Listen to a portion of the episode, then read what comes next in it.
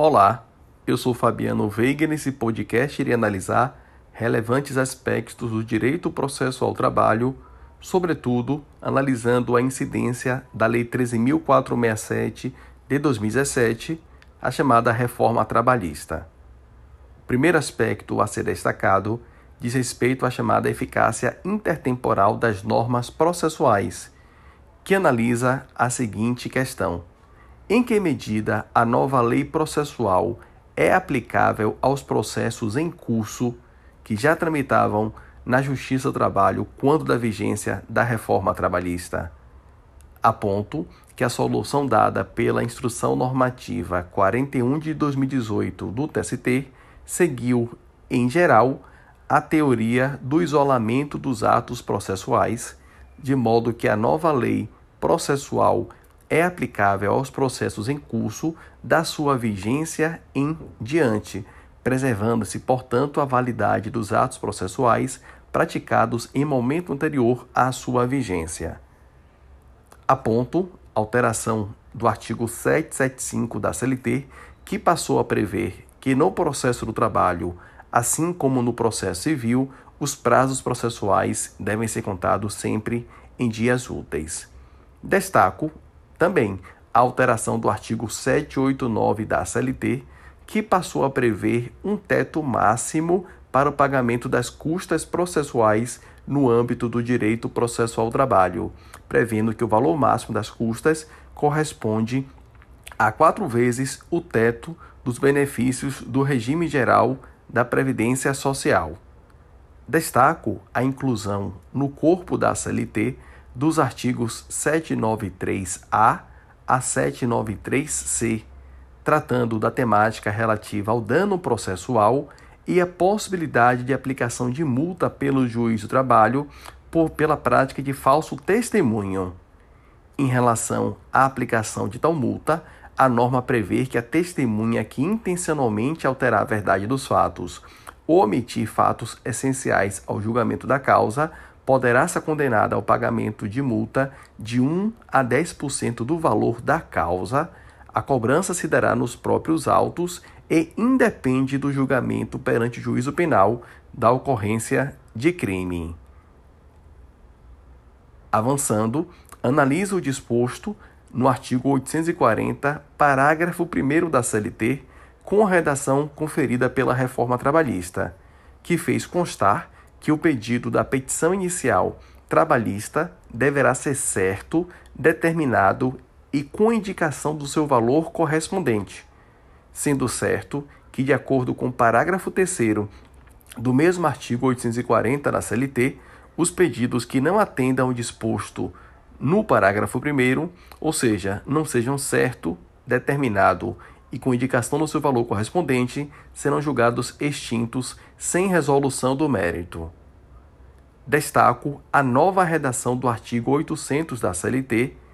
que permaneceu prevendo que a incompetência territorial deve ser apresentada em forma de exceção. Nesse caso, a parte reclamada tem um prazo de cinco dias a contar da notificação para a audiência para apresentar uma petição escrita dirigida ao juiz. Neste caso, o juiz vai determinar a suspensão do processo com retirada do processo de pauta, não se realizando a audiência una ou inicial, intimará o excepto para se manifestar no prazo de cinco dias, se necessário, determinará a produção de provas, inclusive por meio de testemunhas. Uma vez decidida a sessão, o processo retomará seu curso com a designação da audiência no próprio juízo, se rejeitada a exceção, ou após a remessa dos autos no juízo considerado competente. Destaco a atribuição de nova redação ao artigo 844 da CLT, prevendo que, na hipótese de ausência do reclamante, este será condenado ao pagamento de custas processuais, ainda que beneficiário da justiça gratuita, salvo se comprovar, no prazo de 15 dias, que a ausência ocorreu por motivo legalmente justificado. O pagamento das custas, neste caso, é condição para a propositura da nova demanda. Destaco alteração efetivada e com a inserção do artigo 791A na CLT, que promoveu uma generalização do cabimento dos honorários advocatícios sucumbenciais no processo do trabalho. Neste ponto, destaco que a Instrução Normativa 41 de 2018 compreendeu que os honorários advocatícios só são devidos, de modo geral, pela mera sucumbência no processo trabalho para as ações ajuizadas posteriormente à vigência da nova lei trabalhista, ou seja, a partir de 11 de novembro de 2017. E neste caso, chama atenção para o que está previsto no parágrafo 4 do mencionado artigo 791A da CLT, no sentido de que, vencido o beneficiário da justiça gratuita, desde que não tenha obtido em juízo, ainda que em outro processo, créditos capazes de suportar a despesa, as obrigações decorrentes de sua sucumbência ficarão sob condição suspensiva de exigibilidade e somente poderão ser executadas se, nos dois anos subsequentes ao trânsito em julgado da decisão que as certificou, o credor demonstrar que deixou de existir a situação de insuficiência de recursos que justificou a concessão de gratuidade, extinguindo-se, passado esse prazo, das obrigações do beneficiário. Olá, eu sou Fabiano Veiga e nesse podcast irei analisar relevantes aspectos do direito processual ao trabalho, sobretudo analisando a incidência da Lei 13.467 de 2017, a chamada reforma trabalhista. O primeiro aspecto a ser destacado diz respeito à chamada eficácia intertemporal das normas processuais que analisa a seguinte questão: em que medida a nova lei processual é aplicável aos processos em curso que já tramitavam na Justiça do Trabalho quando da vigência da reforma trabalhista? A ponto que a solução dada pela Instrução Normativa 41 de 2018 do TST seguiu, em geral, a teoria do isolamento dos atos processuais de modo que a nova lei processual é aplicável aos processos em curso da sua vigência em diante, preservando-se, portanto, a validade dos atos processuais praticados em momento anterior à sua vigência.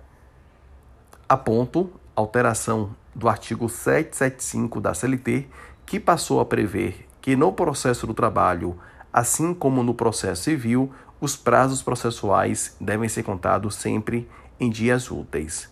Destaco também a alteração do artigo 789 da CLT, que passou a prever um teto máximo para o pagamento das custas processuais no âmbito do direito processual ao trabalho, prevendo que o valor máximo das custas corresponde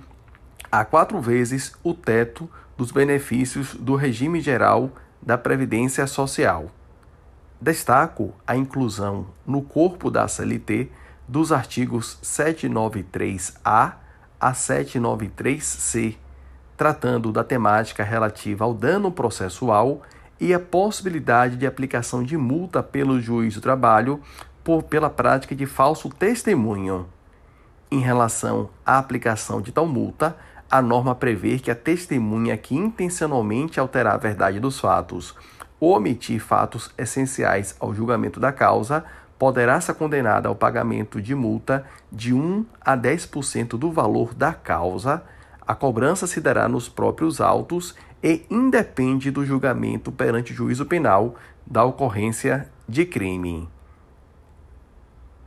Avançando, analisa o disposto no artigo 840, parágrafo 1 da CLT, com a redação conferida pela reforma trabalhista, que fez constar que o pedido da petição inicial trabalhista deverá ser certo, determinado e com indicação do seu valor correspondente, sendo certo que, de acordo com o parágrafo 3 do mesmo artigo 840 da CLT, os pedidos que não atendam ao disposto no parágrafo 1, ou seja, não sejam certo, determinado e com indicação do seu valor correspondente, serão julgados extintos sem resolução do mérito. Destaco a nova redação do artigo 800 da CLT, que permaneceu prevendo que a incompetência territorial deve ser apresentada em forma de exceção. Nesse caso, a parte reclamada tem um prazo de cinco dias a contar da notificação para a audiência para apresentar uma petição escrita dirigida ao juiz. Neste caso, o juiz vai determinar a suspensão do processo com retirada do processo de pauta, não se realizando a audiência una ou inicial, intimará o excepto para se manifestar no prazo de cinco dias, se necessário, determinará a produção de provas, inclusive por meio de testemunhas. Uma vez decidida a sessão, o processo retomará seu curso com a designação da audiência no próprio juízo, se rejeitada a exceção, ou após a remessa dos autos no juízo considerado competente. Destaco a atribuição de nova redação ao artigo 844 da CLT, prevendo que, na hipótese de ausência do reclamante, este será condenado ao pagamento de custas processuais, ainda que beneficiário da justiça gratuita, salvo se comprovar, no prazo de 15 dias, que a ausência ocorreu por motivo legalmente justificado. O pagamento das custas, neste caso, é condição para a propositura da nova demanda. Destaco alteração efetivada e com a inserção do artigo 791-A na CLT, que promoveu uma generalização do cabimento dos honorários advocatícios sucumbenciais no processo do trabalho. Neste ponto, destaco que a Instrução Normativa 41 de 2018 compreendeu que os honorários advocatícios só são devidos, de modo geral, pela mera sucumbência no processo de trabalho para as ações ajuizadas posteriormente à vigência da nova lei trabalhista, ou seja, a partir de 11 de novembro de 2017. E neste caso, chama atenção para o que está previsto no parágrafo 4 do mencionado artigo 791-A da CLT, no sentido de que, vencido o beneficiário da justiça gratuita, desde que não tenha obtido em juízo, ainda que em outro processo, créditos capazes de suportar a despesa, as obrigações decorrentes de sua sucumbência ficarão sob condição suspensiva de exigibilidade e somente poderão ser executadas se, nos dois anos subsequentes ao trânsito em julgado da decisão que as certificou, o credor demonstrar que deixou de existir a situação de insuficiência de recursos que justificou a concessão de gratuidade, extinguindo-se, passado esse prazo, das obrigações do beneficiário.